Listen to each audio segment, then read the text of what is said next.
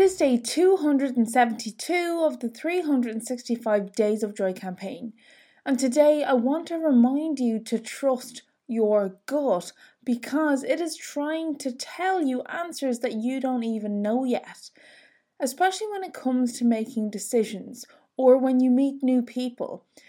For example, if you were to meet somebody or come across a decision you're really struggling to logically make, but for some reason your body is giving you these feelings, maybe negative feelings like a tightness in your stomach or a tightness in your chest, they are signals from your body that this is not the right decision or that perhaps you don't like this person this that person's energy um is not trustworthy perhaps.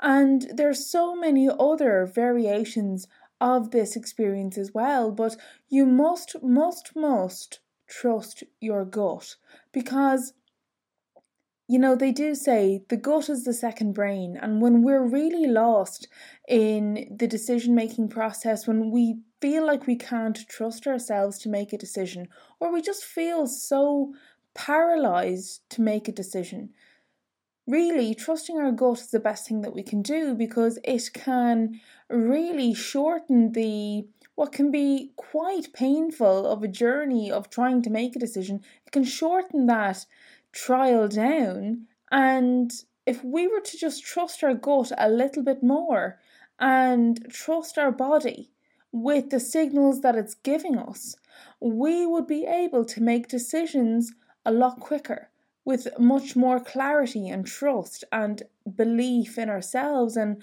what we feel is the right thing to do or the thing that is best for ourselves. And this is what I want you to remember you know, so often we can be told that we need to make the right decision and we get worried about making the wrong decision.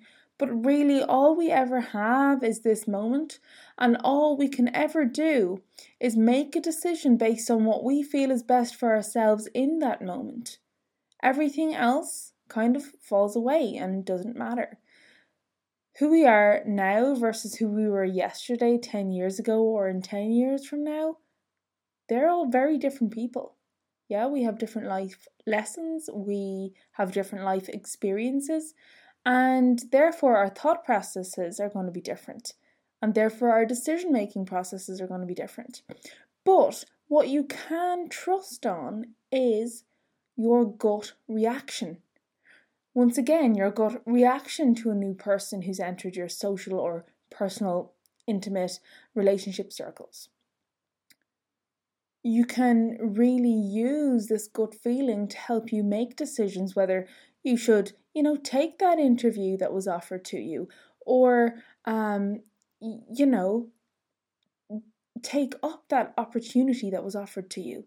Whatever the case might be, your gut will respond to whatever it is you're trying to decide upon. Yeah? Your gut has an opinion. Your gut has a reaction. And when I say gut, it's practically in your belly. Um, you might have heard before of people getting a knot in their stomach because they're nervous, or they feel a lead weight in their belly because they don't have a good feeling about something. That's exactly what I mean by gut reaction. How is your gut responding to the people you meet in life, to the opportunities that come your way, to the, the to the decisions that are in front of you?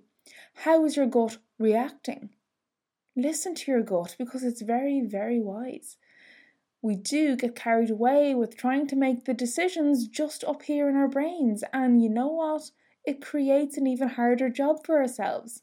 Trust your gut and allow your gut to be in on the decisions because actually not listening to your gut is like ignoring your inner knowing.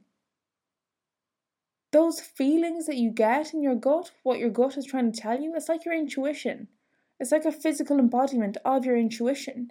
And when your intuition is trying to tell you something like, yeah, go for it, I fucking love this, this feels amazing, versus, oh, I'm really not sure about this. This feels really uncomfortable and I don't feel well in my belly um, and or anywhere else in my body. That is your gut reaction.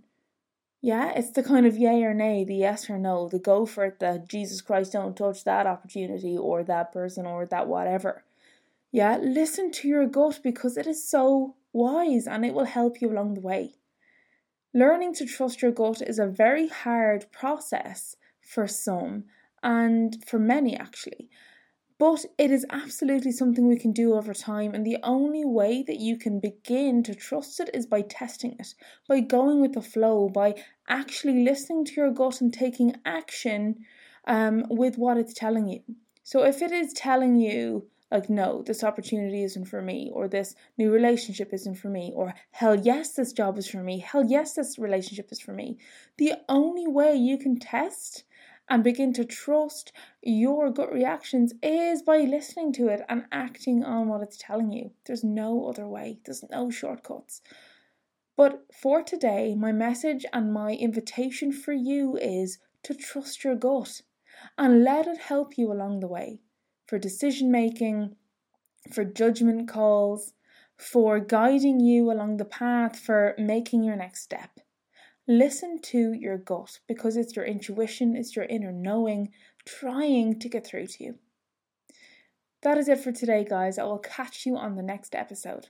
Bye for now.